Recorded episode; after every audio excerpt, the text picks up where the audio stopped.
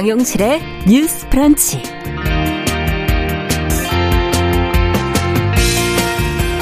안녕하십니까 정용실입니다. 교통약자라는 말 들어보셨죠? 이 장애인, 노인, 임산부, 영유아를 동반한 사람, 또 어린이 등 이동에 불편을 느끼는 사람들을 일컫는 말입니다. 자, 얼마 전에 국회가 이들의 이동권을 보장하기 위한 교통약자법 개정안을 통과를 했습니다. 어, 이에 따라서 앞으로 이제 저상 버스가 늘어나게 되는 등 과거보다 나아진 교통 환경이 만들어지게 되겠지만요. 과제도 여전히 많다고 하죠. 자, 오늘 주간 똑똑똑에서 이 문제 좀 자세히 생각해 보겠습니다.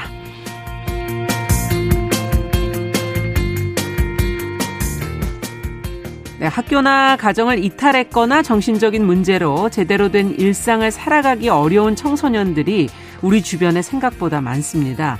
이들을 바라보는 사회의 시선은 차갑고 또 지원책도 부족한 형편인데요.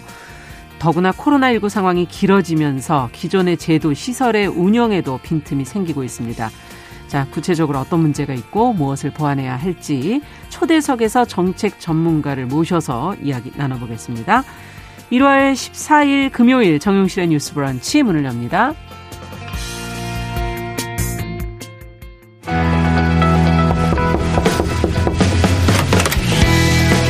청년 여성의 눈으로 세상을 봅니다. 정용실의 뉴스 브런치 주간 똑똑똑. 네, 정용실의 뉴스 브런치 금요일에는 주간 똑똑똑으로 문을 열고 있습니다. 청년 여성의 시각으로 다양한 주제들을 다뤄보고 있습니다. 오늘도 두 분 자리해 주셨습니다. 계간 홀로 이진송 편집장 안녕하세요. 안녕하세요. 자, 청소년 페미니스트 네트워크 위티의 양지혜 활동가 안녕하세요. 네, 안녕하세요. 자, 오늘은 앞서 잠시 말씀드렸던 교통약자법 개정안을 통과한 것을 계기로 해서 이 교통약자들에게 불친절한 이 교통수단들 또 인프라 문제 이런 것들을 같이 한번 좀 고민을 해보려고 합니다. 먼저 이 개정안의 내용부터 좀 살펴볼까요? 어떤 내용이 담겼는지, 뭐 부족한 부분이 있는지 좀 들여다보죠. 양재 활동가께서 좀 정리해 주시겠어요? 네, 음. 2021년 말 마지막 국회에서 통과된 교통약자법 개정안이고요. 네. 20여 년간 장애인 이동권 투쟁이 이뤄낸 결실이에요. 그래서 음. 전국 장애인 차별 철폐연대 변재현 활동가님의 간단 명료한 설명을 좀 인용드리고 싶은데요. 네. 어, 먼저 이 법안이 주는 의미는 이제부터 노후된 차량을 대차하거나 폐차할 때 저상버스를 의무적으로 도입해야 된다라는 아. 규정이 신설되었어요. 예. 새로 만들어 만들어지는 버스는 무조건 저상 저상 버스가 되는 거군요. 네, 네, 그렇고요. 그리고 우리가 장애인 콜택시라고 불리는 음. 특별 교통수단이 있는데요. 이것을 국비 지원 근거를 마련해서 가난한 지방 소도시 장애인도 이용할 수 있도록 만들고 음. 좀 서비스 이용 체계를 개선하고 공공성을 강화하는 법안이 통과되었어요. 네. 근데 사실 이 법안의 디테일을 더 봐야 하는데요. 네. 어, 이 법안에서는 사실 리프트 대신 엘리베이터를 의무적으로 설치해야 해야 된다 역사 안에서 지하철, 예, 지하철 역사 안에서 네 설치 이런 것들에 대해서는 나와 있지 않은 게 있고 또 불가피한 사정이 있을 시 저상버스 도입하지 않아도 된다라는 예외 규정도 있습니다. 이 안에 네, 이 법안 안에 있고요. 그렇군요. 그런 문, 어, 문제점들이 있다는 지적이시군요. 네, 그리고 네. 시외버스에서 저상버스 도입은 의무화가 음. 안돼 있는 이런 지점들도 아, 돌아봐야 할 것 같습니다. 그렇군요. 자, 그렇다면 지금 뭐 앞서 얘기해 주신 것처럼 이번 법 개정이 장애인들의 힘겨운 오랜 세월 동안의 어, 이동권 투쟁으로 이뤄낸 결실이다 이렇게 얘기를 해 주셨는데 이 이동권 투쟁과 관련해서 기억에 남는 내용들이 있으십니까? 두 분께 좀 여쭤볼까요? 어, 네. 2002년에 나온 독립영화 장애인 이동권 투쟁 보고서 버스를 타자라는 다큐멘터리 영화가 있습니다. 음. 2001년, 2002년 사이에 연달아 지하철역 리프트에서 이제 휠체어 이용자 장애인들이 예. 추락사하는 사고가 발생을 하면서 만들어진 영화인데요. 예. 기본적인 요구인데도 이 이동권을 위해서 왜 버스를 점거하고 광화문 사거리 한가운데서 이제 음. 사다리에 올라야 하는지 단식 투쟁 투쟁을 벌여야 하는지 음. 이런 장애인 이동 그 장애인 이동권 연대 투쟁을 담은 영화예요. 네. 이걸 보면서 제가 처음 서울에 왔을 왔었던 2007년에 음. 사람답게 살고 싶다라고 외치면서 한강 대교를 네 발로 기어서 활동 보조 서비스를 쟁취해냈던 중증 장애인들의 음. 시위가 있었습니다. 음. 그런 장면들을 생각을 해보면 우리에게는 너무나 당연한 저희가 오늘 아침에 이 라디오에 오기 위해서 자연스럽게 이동, 이용했던 대중교통이라던가 그렇죠. 계단, 에스컬레이터 같은 음. 것들이 어떤 사람들에게는 너무나 막막한 장벽이라는 거를 다시 한번 느끼게 됐습니다. 네. 더 편하게 갈 방법이 없나 뭐 이런 걸 생각하고 있잖아요. 네. 네. 맞아요. 어떻게 보세요, 양지아 활동가께서는? 어, 저는 홍은전 작가님의 음. 버튼에 대한 감각이라는 칼럼을 좀 잘 읽었는데요. 홍, 아, 다시 한번 그 누구시라고요? 홍은전 네. 작가님의 네. 버튼에 네. 대한 감각이라는 칼럼이에요. 어. 이 작가님은 노들장애인 야학에서 활동하셨던 분이시기도 한데, 예. 어, 이 작가님이 이 칼럼에서 고 한경덕님의 리프트 추락 참사를 언급하세요. 음. 리프트를 타기 위해서 역무원 호출 버튼을 누르다가 바퀴가 좀 안전지대를 넘어가면서 계단에서 추락한 아. 사건이거든요. 네. 이것에 대해서 홍은전 작가님이 전쟁에서도 교통사고에서도 살아남은 한 위대한 생명이 고작 이 작은 버튼에 닿으려다 무너졌다는 사실에 심장이 아프다라는 문장을 쓰셨는데 아. 때로는 너무 사소해서 혹은 너무 중요하고 큰 것이 너무 사소하게 다뤄져서 심장이 아플 때가 있는 것 같아요. 음. 그래서 이게 참 이동권이 사소하지 않은 문제이고 전쟁 무기나 자동차가 아니라 차별이 사람을 죽이기도 한다는 걸 좀 느꼈던 음. 사례인 것 같습니다. 네, 아그 표현이 정말 와닿네요. 너무 네. 어떻게 보면 사소해서 어, 하지만 정말 버튼 하나 누르기 위해서 그렇게 죽음을 맞게 됐다는 것도 한번 저희가 더 또 기억해야 될 부분인 것 같은데, 자, 지금 아까 얘기해 주신 그 법안의 주요 내용들 중에 어, 콜택시 얘기와 버스, 저상버스 얘기가 있었거든요. 이제 저상버스 관련한 걸 조금 들여다보도록 하죠. 어, 이것을 숫자를 늘린다고 해서 모든 게 다 해결이 될까 하는 측면도 한번 생각해 볼 부분인 것 같아요. 저상 버스가 없는 건 아니지 않습니까? 지금도 이제 도심에는 저상 버스 꽤 있거든요. 근데 집에서 나오는 순간부터 이들이 어 어떤 어, 교통 약자들이 이걸 탑승할 때 이것이 불편한 것뿐만 아니라 불친절한 응대도 있고 불편한 시선도 있고 빨리 또 떠나려고 그러는데 음. 본인은 타야 되고 하는 시간의 그런 아주 작은 부분들도 다 힘겹게 느껴질 수 있을 것 같다는 생각도 들거든요. 어떤 점들이 문제라고 생각하는지 개선할 부분을 좀 더 구체적으로 얘기해 주시면 좋을 것 같아요. 어, 네. 일단 지난 12월에 장애인 단체가 이동권 확보 선전에 나서자 서울교통공사가 네. 지하철역 엘리베이터를 폐쇄해 버리는 사건이 있었어요. 이동권을 위한 시위에서 이동권을 차단함으로써 이들에게 이동권이 얼마나 제한되어 있는지 보여주는 되게 아이러니한 일이었는데요. 예. 이때 이제 그 교통공사의 말에 따르면 시민 불편을 줄이기 줄이기 위한 조치였다고 해명을 했어요. 사실 장애인들도 시민인데 항상 그렇죠. 이런 식으로 어떤 문제가 발생을 했을 때 편을 가르고 음. 장애인들의 이동권 투쟁을 나를 불편하게 하는 어떤 트러블 정도로 인식하게 하는 음. 그런 프레임이 사실 굉장히 문제라고 생각을 하고요. 저도 이제 출퇴근 시간에 버스를 탔을 때 휠체어 이용자와 함께 탄 적이 있습니다. 네. 근데 이제 사람이 너무 많다 보니까 사람들이 이렇게 저상 버스니까 뒷문을 통해서 휠체어에 탑승을 해야 하는데 그렇죠. 기사님은 그 사실을 모른 채로 출발을 하려고 하고 아, 그러다 보니까 네 일행만 탄 채로 휠체어 이용자가 혼자 남겨질 뻔한 사건이 아. 있었어요. 그래서 사람들이 이제 외쳐서 어떻게 어떻게 탑승을 하긴 하셨는데 네. 이런 식으로 단순히 버스만 준비를 하는 게 아니라 휠체어 이용자가 정류장에 기다리고 있을 때 어. 운전을 하는 사람도 이거에 좀 대응을 하고 적절하게 정보를 받아들일 수 있는 시스템도 필요하지 않나. 그러네요. 네, 그런 생각도 했습니다. 사람이 많을 때 과연 잘 보일 것인가 네, 높이가 네. 안 되기 때문에 네, 네. 그런 부분도 그럼 어떻게 보완할 건가 하는 문제도 있네요. 어떻게 보십니까 양재 활동가께서는?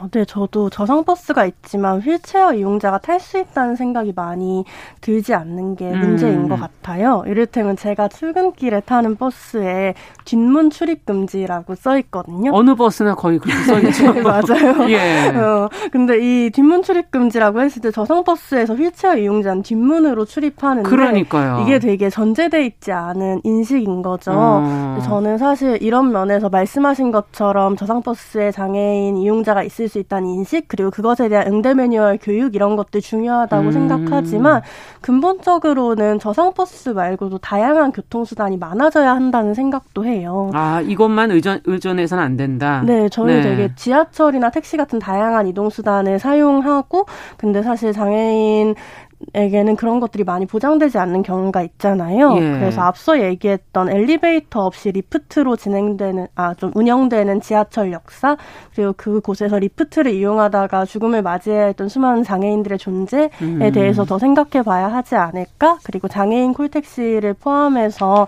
좀 장애인 역시 버스 말고 다양한 교통수단을 사용할 수 있는 것도 더 보편화되어야 한다라고 좀 생각이 들기도 합니다. 네. 응대 매뉴얼 교육이라든가 다양한 선 택이 좀 가능했으면 좋겠다라는 걸 이제 전체적으로 얘기하셨는데 버스 정류장을 가보면은 정류장에도 이렇게 버스 번호 같은 거라든지 이런 게 굉장히 높은 위치에 있지 않나 이런 생각도 때로는 해보게 되는데 왜냐면 키가 좀 작은 아이들도 사실은 그 위에 번호에 어느 노선을 선택해야 될지를 찾는 게 상당히 쉽지 않은 것 같은데 그런 것들도 참 하나하나 들여다보면 여러 가지 제도가 보완이 돼야 될 부분이 있는 것 같다. 어, 환경에 대한 얘기를 하다 보니까 어, 휠체어를 탄 장애인만이 아닌 다른 교통 약자들에게도 어려움은 많은 것 같아요. 네. 지금 제가 어린 얘기도 했지만. 네, 네. 음. 그 긴 횡단보도를 건널 때 네. 이제 30대에 제가 성큼성큼 걸었을 때 딱 적당한 시간이 걸리는 신호등을 종종 경험을 합니다. 끝나는 게. 네. 그리고 네. 돌아보면은 네. 노인이라던가 어린이 보행자 혹은 유아차를 사용하는 보행자 등이 아. 시간이 촉박해서 신호가 바뀐 뒤에 혼자 남겨지는 위험한 상황이 벌어지기도 맞아요. 해요. 네. 자주 봐요. 네. 그래서 예. 우리 사회의 안전 기준이 젊은 그리고 병들지 음. 않은 비장애인의 기준에 맞춰져 음. 있다는 것을 이럴 때마다 다시 한번 확인을 하게 되는데요. 네. 시사인이라는 시사 주간지에서 이제 민식이법 관련해서 한 연구자가 어린이의 시선에서 이제 캠을 설치를 해서 어린이에게 캠을 이제 달아줘가지고 어린이의 시야에서 봤을 때 이것이 얼마나 위험하고 불편한지를 한번 분석한 아. 기사가 있었습니다. 예. 그래서 어른에게는 아무런 장애물이 되지 못하는 도로와 차도 사이의 울타리 같은 것들이 어린이의 시야를 가리고 그래서 신호등을 잘 볼 수 없고 아. 네, 그다음 불법 주차한 차량 같은 것도 아이들의 시야를 가리기 때문에 그렇죠. 네, 어른들이 봤을 때는 어린이들이 이해할 수 없는 보행을 한다라고 생각을 하지만 음. 그게 너무나 성인 중심으로 도로가 음. 설비되어 있기 때문에 이런 일이 발생한다는 걸 알게 돼서 저도 상당히 좀 놀랐고요. 그러네요. 네, 점자 블록 같은 경우에도 애초에 엉망으로 설치하거나 효율성을 이유로 네. 갈아 엎어버리는 등의 문제가 있습니다. 어. 수원시의 경우엔 최근에 자전거 대여 사업을 추진하면서 자전거 주차 공간이 점자 블록을 침해해서 굉장히 큰 불편을 초래했던 사례도 있거든요. 아. 음. 이거 점자 블록도 그렇게 많지는 않은 것 네, 같던데요. 사실 설치 자체도 좀 엉망으로 되어 있는 경우도 음. 많다고 합니다. 네. 어떻게 보십니까, 양지 활동가께서는? 음. 네, 저도 민식이법 관련된 논란들을 좀 유심히 지켜봤었는데요. 음. 사실은 이게 되게 어, 아동 청소년이 신호를 무시하고 운전자를 위협하면서 위험하게 횡단하는 놀이를 한다라고 표현을 하잖아요. 그렇죠. 그런 기사들이 꽤 네, 있죠. 그런 예. 기사들을 보면서 아, 사실 우리가 아동으로 살아봤지만 아동의 관점에서 네. 이 길가를 보고 교통을 보는 데는 얼마나 취약한가를 많이 음. 느꼈던 것 같아요. 네. 작년 말에도 충남 당진에서 횡단 횡단보도에서 아동이 죽는 사건이 음. 발생했는데 덤프트럭이 녹색불에 지나던 아동을 확인하지 못하고 주행하다가 발생한 사고였어요. 예. 시사인의 보도에 따르면 차량용 보조 신호기는커녕 과속 방지턱도 없었고 신호 위반이 되게 빈번한 우회전 아. 경로였음에도 불구하고 개선되지 않았 다. 사실 그래서 이게 스쿨존에 있는 이 횡단보도여서 다른 초등학생이나 어린이 분들도 어, 칠 뻔한 적이 있었다라고 많이 많이들 얘기하더라고요. 예견된 사고군요. 어떻게 네, 되게 예견된 방지되지 어. 못한 사고이죠. 그래서 스쿨존이 이러한데 스쿨존이 아닌 곳이 얼마나 아동 친화적이지 않을지를 생각해 보면 좀 가슴이 아픈 그렇죠. 것 같고요. 세상에 있는 모든 횡단보도가 아동이 건널 때 적절한 수준으로 좀 구상되었으면 좋겠다라는 생각을 아, 합니다. 네. 스쿨 존이었군요, 그게 또. 네. 네. 야, 앞으로 이 스쿨존은 정말 천천히 가, 지나가시도록 지금 속도 제한이 되어 있는데 맞아요. 그래도 또 위험이 또 도사리고 있다. 자, 그러면 지금 수도권은 그나마 그래도 여러 가지들을 뭐 CCTV도 달고 이런 것들이 좀 더 잘 돼 있는 것 같은데 비수도권은 더 힘들지 않을까. 그래서 어, 교통 약자들에게는 지역 간의 이 편차 격차 이게 좀 심각하다고 느끼지 않을까 하는 생각이 들거든요. 어떻게 보십니까?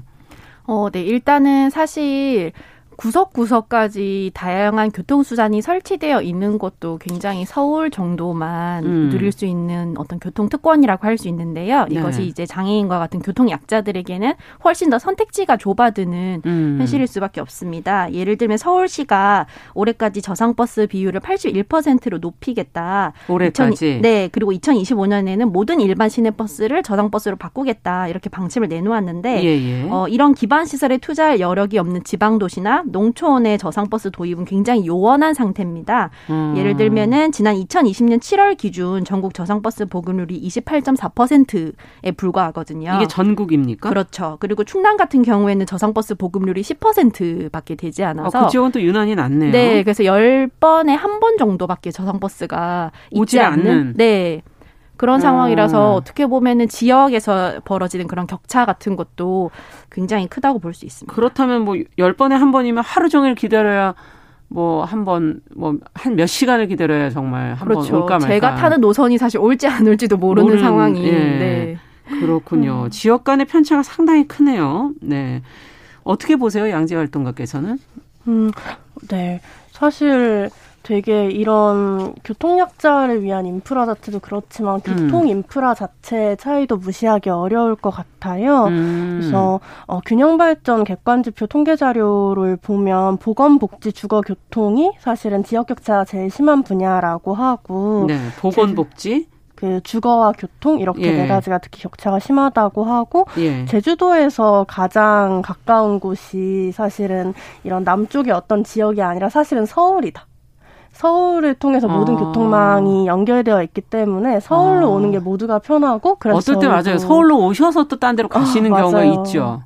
그래서 저희도 아. 서울에서 전국 단위 회의를 하는 경우들이 종종 생기거든요. 예. 그게 되게 좀 우픈 점인 것 같고 있고 사실 음. 교통망과 교통 인프라의 부족이 되게 지역의 폐쇄성으로 연결되고 음. 지역 내에서 다양한 권리의 보장을 좀 어렵게 한다는 점, 지역에서의 인프라가 구축되지 않은 지점이 사실은 음. 교통약자의 편의에도 영향을 미친다는 점을 좀 짚어보고 싶습니다. 아, 그러니까 지금 말씀해 주신 건 사실은 뭐 어, 교통약자라는 측면을 떠나서도 그것이 어떤 뭐 장애라든지 아동이 아니더라도 지역에 산다는 것만으로도 사실은 네. 교통에 불편한 점이 생기기 때문에 그것도 네. 교통 약자 아니냐 지금 이런 지적이신 거죠? 네, 저는 그렇게 생각해요. 네.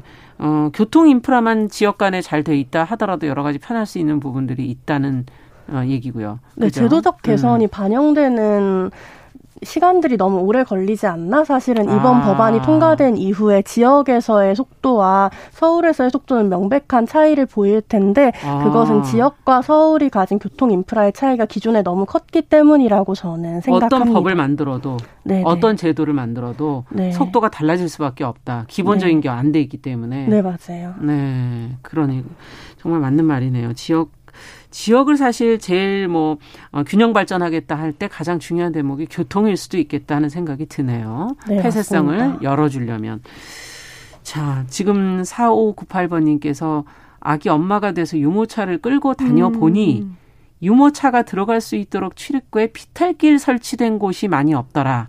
음. 예, 큰 대형 어 그런 어 프랜차이즈 업체 대형 이런 데조차도 마찬가지더라. 음. 그래서 이런 거 좀 설치 의무화를 했으면 좋겠다.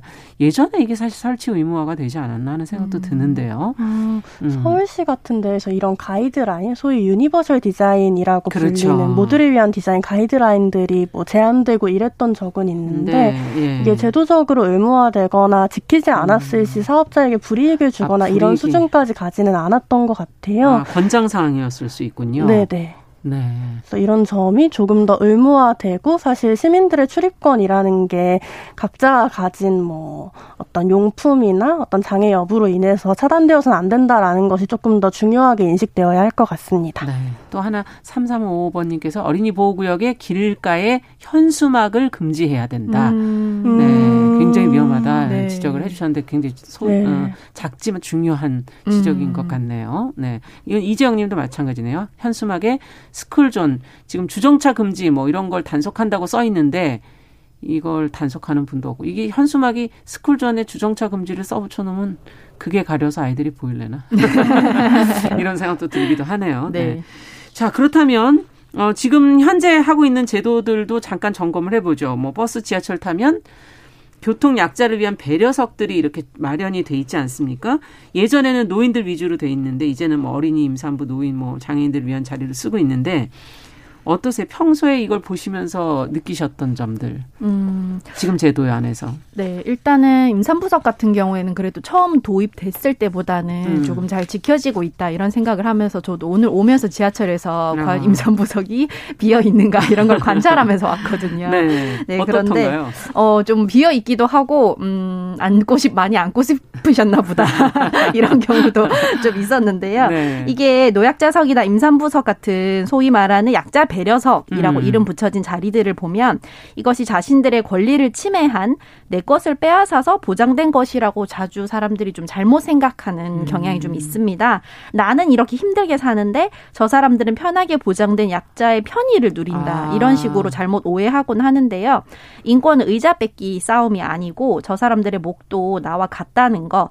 다만 내가 예를 들어 그 99개의 선택지가 있다면 그 경쟁에 합류할 수 없는 사람들은 한두 개의 선택지밖에 없다는 거를 음. 좀 알았으면 좋겠고 임산부석의 경우에도 꾸준히 지켜지지 않은 경우도 있는데 지속적인 안내 방송이나 역사안의 음. 홍보 그리고 장애인 주차구역에 주차했을 때 불이익이 있잖아요. 그래서 뭐 벌금까지는 아니더라도 좀 강력한 경고 같은 것들이 좀 필요하다고 봅니다. 음. 어떻게 보십니까? 음.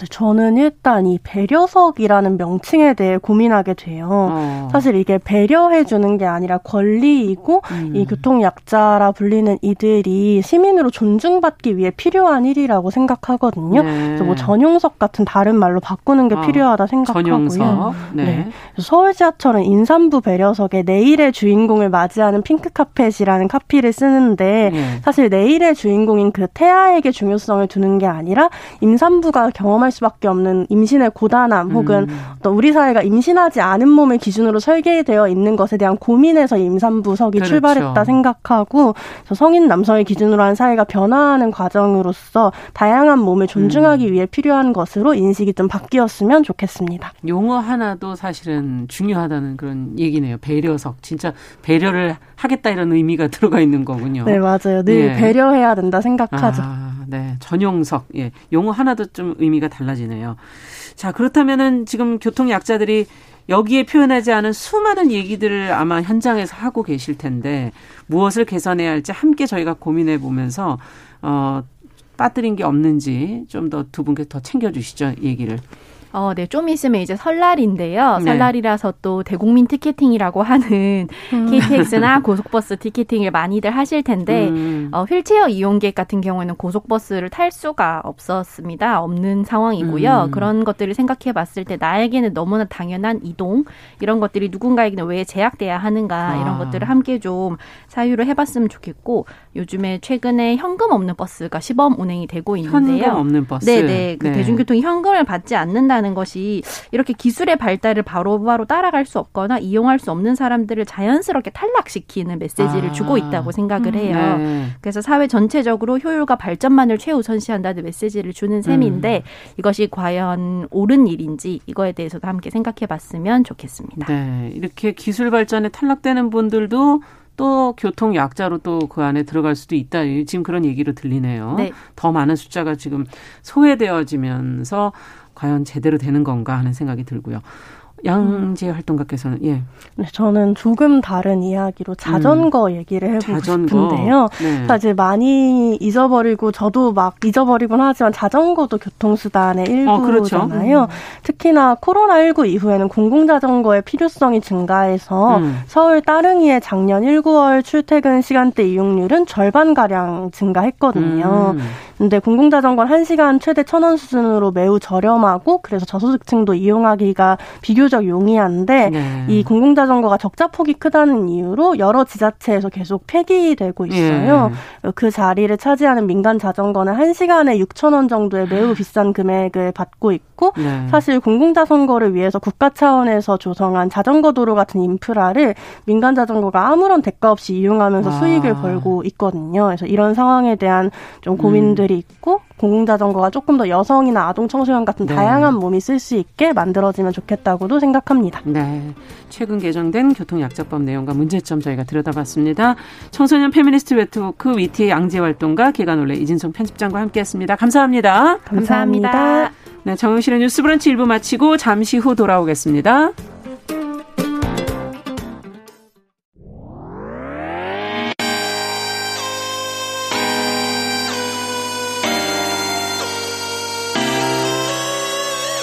어떤 사람들은 삼루에서 태어났으면서 자신이 삼루타를 친 것처럼 생각하며 살아간다라는 음. 말이 있어요.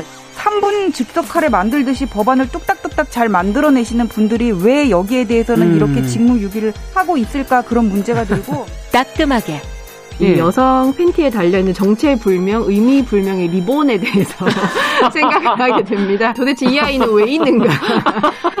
경쾌하게 정말 그런가요? 외신도 당황한 거죠. 이 사건을 보고 예. 도대체 한국에서 무슨 일이 벌어지고 있는 거냐. 음. 이거 한국의 성보수주의 때문 아니냐. 할 말은 하면서 같이 고민해 보면 고민해 보겠습니다. 세상을 보는 따뜻한 시선. 정용실의 뉴스 브런치.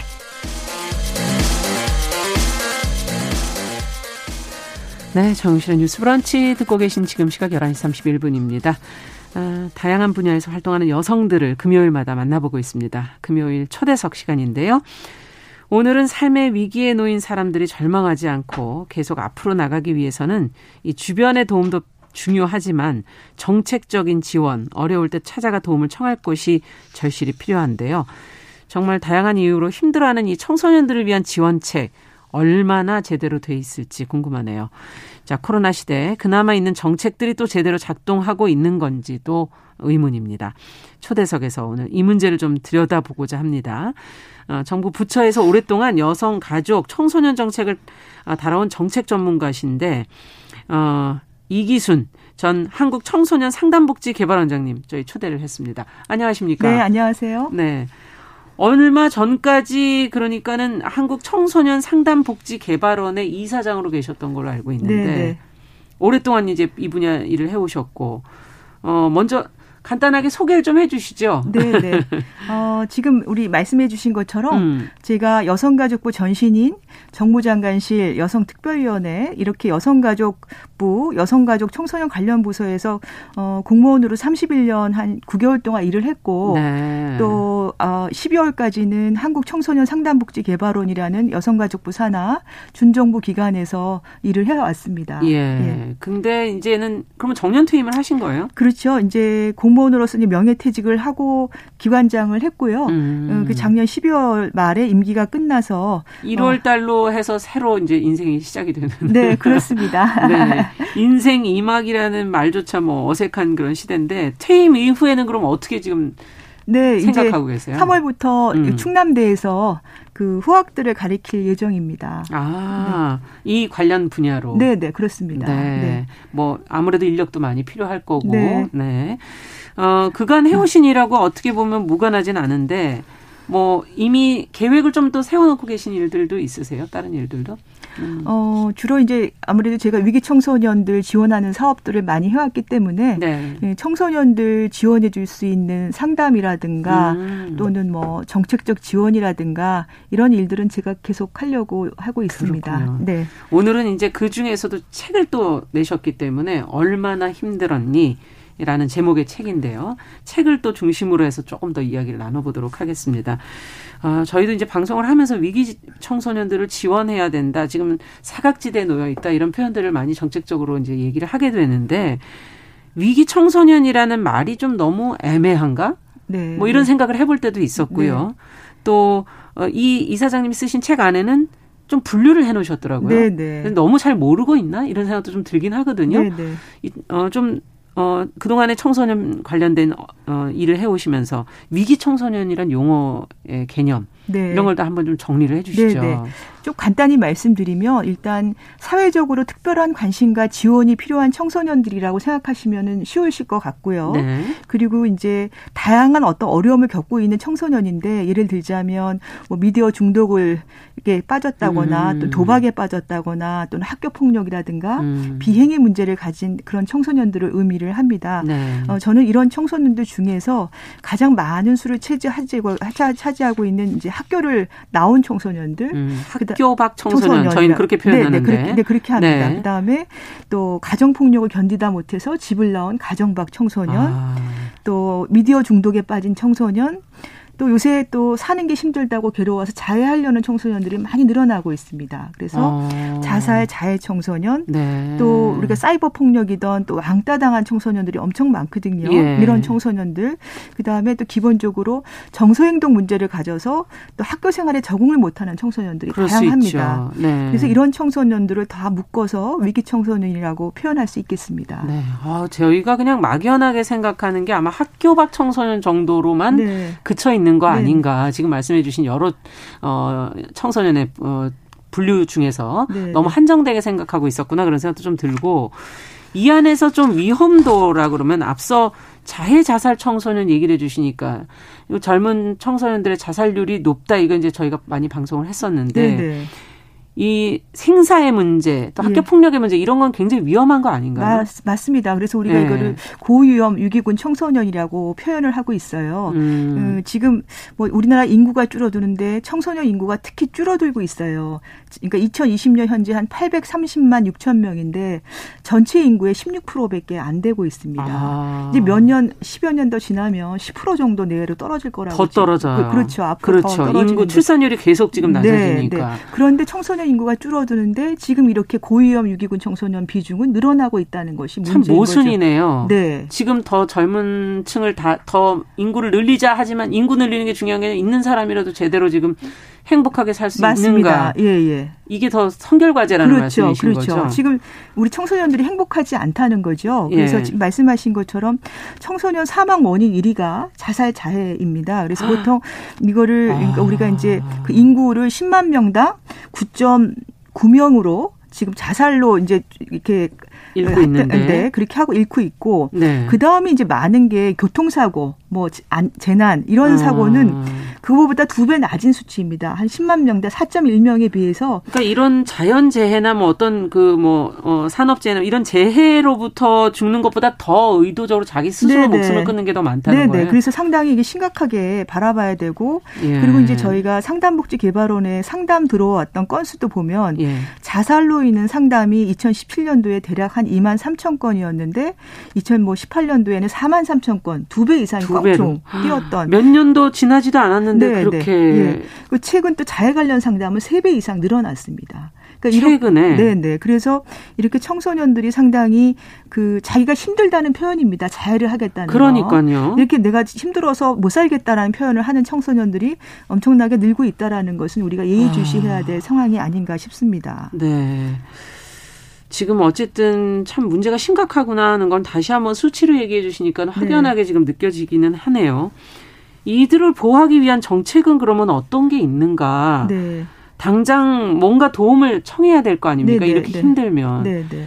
그러면 그럴 수 있는 기관은 있는가? 뭐 이런 것들이 먼저 떠오르는데요. 네. 그래서 지역마다 그 지역의 시군구별로 청소년 상담복지센터가 있습니다. 이게 음. 전국에 음. 238개소가 있는데 여기는 일단 아까 얘기한 자살 자해 청소년들 대상으로 전문 상담 클리닉을 하는 곳도 있고 또 학교 폭력을 당하거나 음. 왕따를 당하거나 정서적인 어려움을 가진 사람들 친구들한테 심리적인 상담 지원해주고 음. 또 학업 부적응자한테는 학업을 조금 지원해주고 이런 여러 가지 도움을 주는 활동들을 하고 있고요. 네. 그리고 이제 우리 학교 밖 청소년들이 많아지고 있는데 학교 밖 청소년들한테 특별하게 어, 학업을 다시 할 수 있도록 예. 자기 진로를 찾을 수 있도록 꿈을 다시 찾아준다 해서 꿈드림 센터라고 부르고 있는데 아. 꿈드림 센터가 전국에 한 220개소가 있습니다. 그래서 여기 와가지고 청소년들이 다시 자기 진로를 찾아서 어 아주 정말 당당한 사회원으로 이렇게 네. 다시 재탄생하는 청소년들 사례가 많이 늘어나고 있습니다. 그래서 네.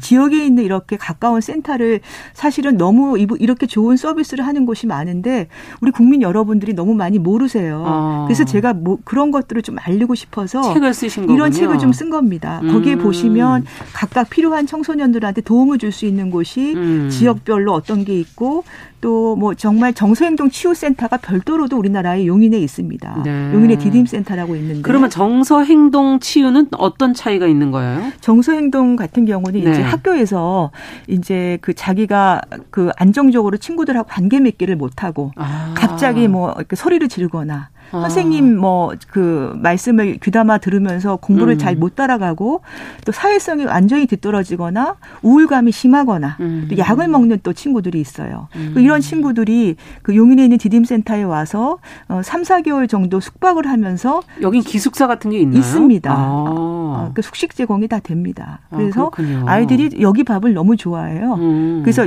새끼 밥을 잘 먹고 선생님들이 멘토들이 일대일로 같이 밀착 지원을 해주는 곳이 있어요. 있어서 음. 상태가 많이 좋아져서 나가는 경우가 있습니다. 그러니까 있는 제도도 잘 알려지지 않아서 이제 못 쓰고 계시고 네네. 네. 아예 또 그것에 네. 근접해 생각도 안 해보시는 네네. 경우들이 많으니까 일단 그거부터 시작을 해보자. 물론 이게 충분치는 않을 수 있지만 어쨌든 지금부터라도 해보자. 지금 그렇습니다. 그런 얘기로 하시는 것 같고요. 상담 복지센터 시군구에 네, 네, 네. 아까 말씀해주신 이제 꿈을 찾아주는 꿈 드림센터. 예. 그다음에 정서 행동에 문제가 있는 경우에 그것을 치유해주는 정서 행동 치유센터 네. 이런 것들이 지금 이제 마련이 돼 있다. 조금 더 있으면 좋겠다. 용인에만 있는구나 이런 지금 생각은 좀 했어요. 한 군데 이번에 더 생겼습니다. 더 생겼으니까 대구에. 예. 대구에도 한 군데가 생겼습니다. 그러니까 이게 지자체별로 이제 필요성을 느껴야지 이제 더 그렇습니다. 지원을 해줄 텐데 네. 이제 그걸 부모님들과 학생들이 같이 인식을 하시고 필요한 걸 또 요구하실 수 있는 그런 어, 사회가 됐으면 좋겠고.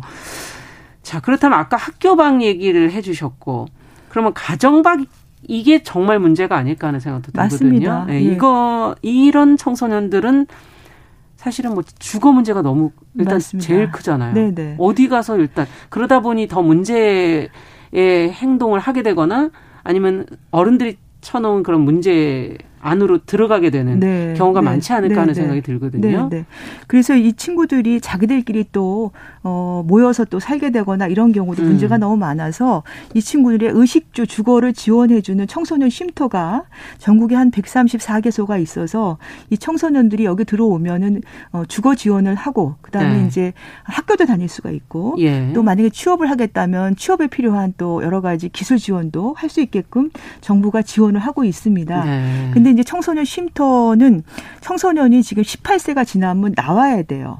쉼터에서. 아. 근데 쉼터에서 나오는 아이들이 바로 자기가 뭐 어떻게 바로 주거를 또 해결해요? 해결하기 어렵잖아요. 예. 그래서 이제 올해 작년부터 청소년들한테 최대 3년까지 매달 30만 원을 지원할 수 있는 제도 청소년 자립 지원 수당이라고 하는데 자립 지원 네, 수당. 네. 이거를 이제 지원을 해 주고 또 아까 어려운 이제 주거 문제 때문에 LH 공공 임대 주택 지원 사업에서 네. 이런 청소년들한테 20년간 최장 20년간 임대를 하면서 청 소년들은 그냥 월 보증금 하고 월 보증금 100만 원 하고 월 임대료 한 10만 원에서 20만 원을 내면 됩니다. 음. 그래서 이런 주거 지원을 하고 있고 어, 또 청소년 쉼터는 이제 숙소를 이렇게 이런 곳에 머물면서 청소년 자립 지원관이라는 곳이 있어요. 자립 지원관. 예, 이게 많지는 않습니다. 지금 한 음. 10개소 정도 되는데 여긴 뭐 하는 곳이죠?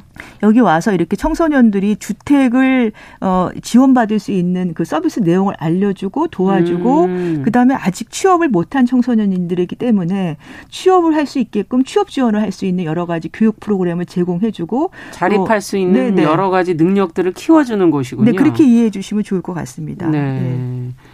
청소년 쉼터에는 한번 들어가면 얼마 기, 간이 정해져 있습니까? 보통 이제 짧게 한 뭐 일주일 정도 있을 수 있는 쉼터도 있고요. 단기 쉼터라고 하고 그다음에 네. 중장기 쉼터 같은 경우에는 한 뭐 2년, 1, 2년 이상 있을 수 있습니다. 음. 어쨌든 그 안에 자립을 할 수 있는 힘을 키우지 못하면은 또 다른 친구들이 들어올 수도 있기 때문에 계속 지원을 받을 수는 없을 거 아니에요. 그렇죠. 네, 그런 문제들도 있겠군요. 네, 네. 자, 지금 청소년들이 자신이 처한 문제를 해결한 과정, 뭐 사례, 사실은 그거를 들여다 봐야지 이제 사람들이 학생들도 그렇고 부모들도 그렇고 어떻게 이 문제를 해결할 수 있을까 이제 서로 알게 될 텐데 소개해주고 싶으신 아주 좋았던 사례, 네. 아니면 어 정말 힘들었지만 잘 극복한 사례. 가 있다면 좀 설명을 해 주시죠. 네, 네. 먼저 이제 힘들어서 극복했던 사례부터 먼저 말씀을 음. 드리면 그 청소년 사이버 상담이 있어요. 청소년 사이버 상담 1388이라는 곳이 1388 저희도 몇 번 말씀드렸었는데. 그래서 네. 여기에 그 채팅을 하는 상담 선생님한테 아이가 죽기 직전에 들어와 가지고 생명을 건진 사례가 있습니다. 아. 어떤 경우냐 하면 이 친구는 자기가 이제 너무 사는 게 힘들어서 내가 극단적인 선택을 하겠다라고 마음을 먹었는데 네.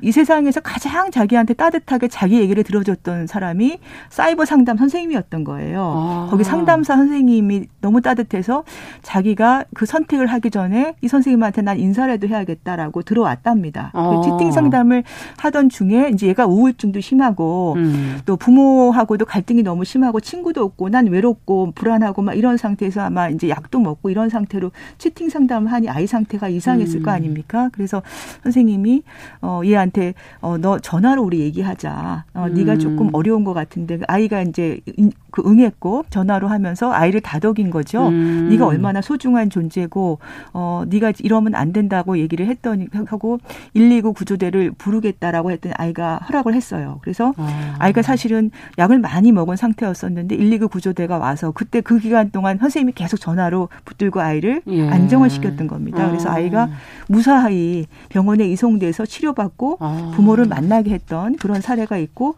이후 이후에도 정기적으로 우울증 치료를 지금 받고 같이 하고 있습니까? 네, 있습니다. 네. 네. 그래서 이거 극, 아주 극적으로 생명을 구했던 상담사 한 분이 결국은 살리신 거네요. 그렇죠. 다행히 얘가 이렇게 선생님을 만나러 들어왔기 때문에 아예 생명 뭔가 그 안에 상담을 받던 과정에서 느꼈던 뭔가 따뜻함이 네. 있었기 때문에 네.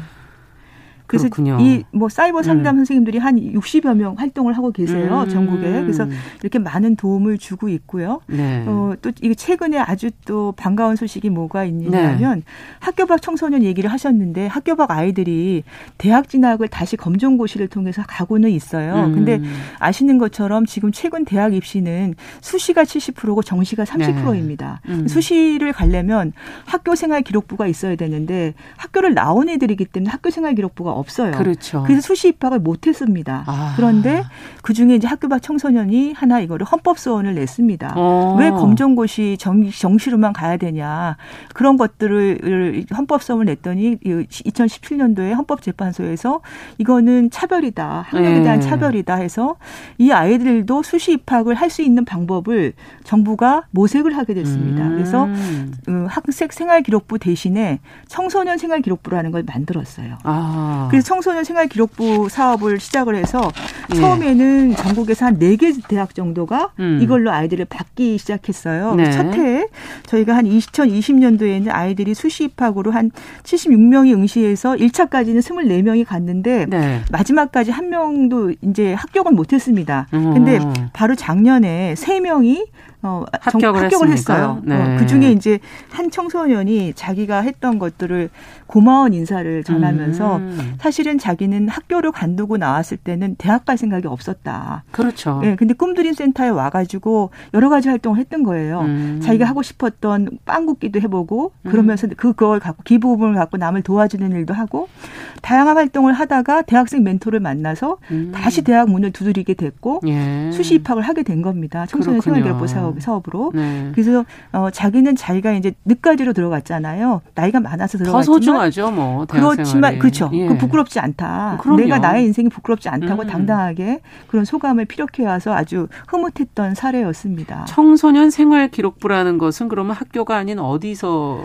어 아까 얘기한 꿈들인 학교 밖 청소년 지원 센터에서 이걸 학, 학생들이 학, 학생 학교 기록 청소년들의 그 생활을 기록을, 기록을 해주고 어. 그거를 대학이 인정해줘서 그렇군요. 어, 2020년도에는 7개 대학. 음. 제가 간단히 말씀드리면 서울대, 서울과학기술대, 음. 원주대, 한림대, 찰과대, 음. 한경대, 안동대학이 음. 이런 거를 인정해 주기로 했습니다. 네. 앞으로는 아마 점점 더 확대되지 않을까 그렇죠. 이런 생각이 듭니다. 네. 네. 참, 지금 신효진 님께서 어, 모든 복지가 아는 사람만 자꾸 이용하게 되는 게 문제인 것 같습니다. 몰라서 접근성이 떨어져서 이 정작 지원을 받아야 될 분들이 받지 못하는 경우가 많은 것 같다. 예, 그거 정말 맞는 말이죠. 방송의 역할이 사실 그런 걸 많이 네, 네. 알려드리는 네. 역할이라는 생각도 들고요. 근데 지금 어, 있는 정책들, 청소년에 대한 정책들, 이런 것들이 정말 잘 작동하고 있을까. 항상 저희가 방송을 하면서 느끼는 건 제도는 잘 마련이 돼 있는데, 그거를 활용하는, 어, 행정이라든가, 아니면 지자체라든가 아니면 또 뭐 서비스를 모르고 있는 이런 국민들이라든가 서로 그런 문제 속에서 잘 작동이 안 되는 경우들이 있거든요. 어떻습니까? 지금 특히 코로나19로 여러 가지 시설들이 지금 문을 막 닫고 있는 상황이고 비대면으로 하고 있는 상황인데 어떤 방법들이 있을까요? 예, 뭐가 문제인지. 지금 이제 지역마다 어 청소년 안전망이라고 해 가지고 지역 어, 지방자치단체 청소년 관련 부서랑 아까 말씀드린 청소년 상담복지센터가 거점 역할을 하면서 청소년을 도와줄 수 있는 모든 기관들이 예를 들자면은 뭐 보호 관찰소도 있고 비행 청소년을 다루는 네. 또 병원도 있을 수 있고 음. 경찰도 있을 수 있고 이런 분들이 다 같이 와서 어, 협의체를 만들어서 움직이고 있습니다. 네. 그래서 이런 것들이 물론 지역마다 편차는 있어요. 잘 되는 음. 지역도 있고 잘 안 되는 지역도 있는데 어쨌든 지역 사회의 청소년 안전망이라는 그런 틀이 마련돼 있다는 말씀을 음. 드리고 그다음에 지금 이제 코로나 상황 속에 사실 대면 상담 서비스가 어렵기 때문에 대부분의 지역 상담 복지 센터가 코로나 2년을 겪으면서 다 비대면 상담 서비스로 전환을 음. 했습니다. 그래서 비대면 프로그램도 지금 작동이 되고 있고 네. 학교 밖 청소년들 같은 경우도 비대면으로 학업 지원도 받고 있고 음. 여러 가지 상담도 하고 있습니다. 그리고 이제 특히 그 1388이라는 거를 좀 기억해 주시면 좋겠는데 네, 사이버 상담 네. 앞서. 이제 지금 같은 경우가 훨씬 많이 더 많이 이용들을 하죠. 음. 그러니까 코로나 이전에는 1년에 대략 한 28만 건 정도였어요. 네. 이용했던 건수가. 근데 코로나 상황이 된 다음부터는 30% 증가돼서 32만 건 아마 작년엔 아. 더 늘어났습니다. 엄청 많이 이거를 이용을 하고 있고 또 사이버 상담뿐만 아니다. 청소년들이 1388로 전화를 하셔도 돼요. 그쵸. 전화도 되고 그다음에 카톡도 되고요. 카카오톡도 아. 되고 문자 상담도 되는데. 그러니까 이런 거 솔직히 편하죠. 그러니까 네. 그러니까 직접 어떻게 보면 얼굴로 마주하는 것보다 이렇게 또 비대면을 선호하는 청소년들도 있고 어떤 문제는 맞습니다. 이게 더 얘기하기가 쉽고 해서 청소년 상담 1388을 아마 포탈에 치시면 사이버 상담도 나오고 음. 그 어느 지역 센터로 가시면 되는지 안내도 나오고 네. 그래서 이런 도움들을 사실은 그 정보를 아까 모른다고 하셨는데 키워드 하나만 기억을 하셔도 음. 찾아갈 수가 있습니다. 그래서 음. 다른 건 다 잊어버리셔도 저는 이 방송에서 청소년 하면 1388만 기억해 주시면 정말 음. 많은 서비스를 받을 수 있다는 말씀을 드리겠습니다. 아, 코로나 시대에 뭐 어른들도 코로나 블루 뭐 레드 뭐 이런 표현 하는데 네네. 어, 청소년들이 새롭게 직면한 어려움 학교도 지금 제대로 가지도 않고 왔다 갔다 하고 있고 친구들하고 뭐 놀기도 힘들고 네.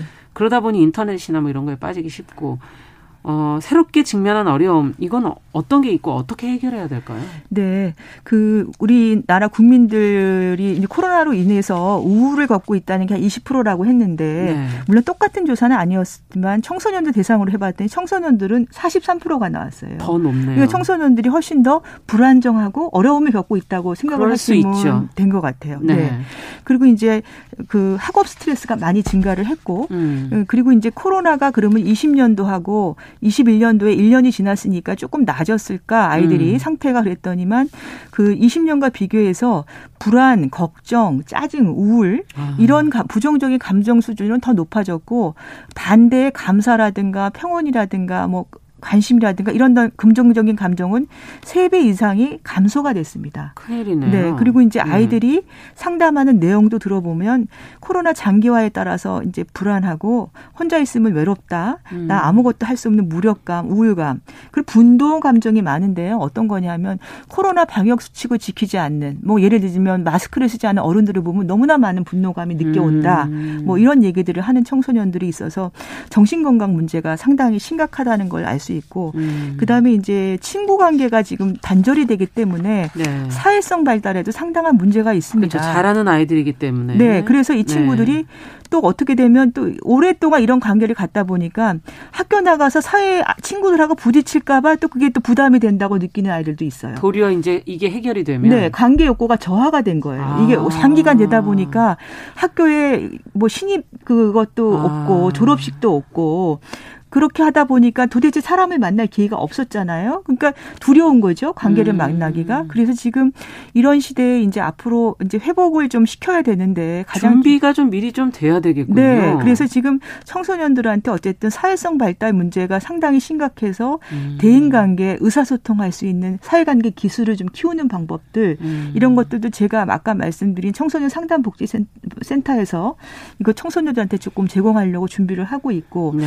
또 하나 는 이렇게 부정적인 그런 우리가 재난을 당했을 때 이거를 바라보면서 자기가 긍정적으로 이겨낼 수 있는 힘을 우리가 회복 탄력성이라고 그렇죠. 하는데 이런 회복 탄력성을 음. 키워줄 수 있는 프로그램, 음. 마음 챙김 프로그램도 있고요, 마음 근력을 강화하는 것도 있고 또 부모님들도 그러니까 아이들하고 이런 부정적인 정서를 발산하게 해줘야 아이들이 자기 긍정성을 가질 그렇죠. 수 있게 그렇죠. 되거든요. 네. 뭐가 억누르지 말고. 네, 네. 다 얘기하게 해주고 네. 그럼 네가 그 다음에 대체로 하고 싶은 욕구는 음. 뭐가 있는지 들어주고 그럼 뭐 아는 친구랑 또는 뭐 강아지랑 어떻게 놀고 싶다라는 음. 얘기를 하면 부모님이 그걸 들어주시면 아이들이 자발적인 자기 회복성을 자기 회복력 이렇게 찾을 수 있게 도와주는 네. 게 집에서도 그렇고 학교에서도 그렇고 다 필요하지 네. 않을까 이런 생각이 듭니다. 특히 지금 이제 막 성장하면서 흔들리고 있는 그 사춘기에 있는 아이들에게 이 코로나19라는 건 상당히 정말 정신 건강적으로는 좋지 않은 상황이 올 네. 수밖에 없는 현실이다 이런 생각이 드는데요.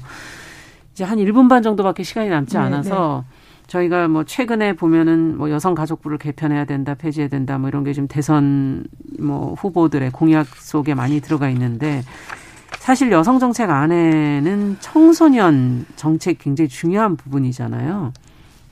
그 안에서 네네. 네. 이거에 대해서 몸담고 일하신 분으로서 끝으로 한 말씀 좀. 네, 네. 예, 이렇게 여성가족부가 사실은 어 다른 부처는 기능별 부처입니다. 말하자면 복지부, 교육부 다 기능별로 부처 편제가 돼 있는데 네. 여성가족 사실은 청소년부라고 이름만 안 들어가지 청소년부입니다. 음. 이렇게 여성가족 청소년 대상별로 한 거는 여성가족부가 아마 유일할 겁니다. 그러니까 그렇죠. 그러니까 이런 대상에 대한 특별한 서비스를 제공하는 부처인데 왜 이런 부처가 필요하느냐? 왜 이 부처 부처를 지금 없애느냐라는 논란을 하고 계신데 음. 실제 하고 있는 서비스는 여성이 주가 여성에 대한 어떤 그 차별 배제 아니라, 아니라 네. 가족 청소년에 대한 예산이 80% 이상이고 아. 사람에 대한 서비스를 하는 곳이고 이렇게 단일하게 복지적인 서비스만 제공하는 것이 아니라 차별적인 편견을 갖고 있는 그런 대상들이 있습니다. 아까 음. 얘기한 학교 밖 청소년도 그렇고 위기 청소년 예, 가족 밖 가정 밖 청소년도 사실은 마찬가지. 자기가 잘못이 아니라 학교 음. 가정 폭력으로 나온 아이들 편견이 담은 청소년들한테 음. 차별적인 시선을 걷어내고 여러 가지 그들한테 필요한 맞춤형 지원을 하는 곳이기 네. 때문에 이런 지원을 좀 더 강화하고 그런 가야, 네, 가야 될 거라고 그런 생각이 듭니다. 네. 자, 금요 초대석 어, 이기순 전 한국 청소년 상담복지개발원장과 함께 위기에 놓인 청소년들에 대한 이야기 저희가 나눠봤습니다. 오늘 말씀 잘 들었습니다. 감사합니다. 네, 감사합니다. 정용실의 뉴스브런치 어, 금요일 순서 여기서 마치고요. 저는 다음 주 월요일에 뵙겠습니다.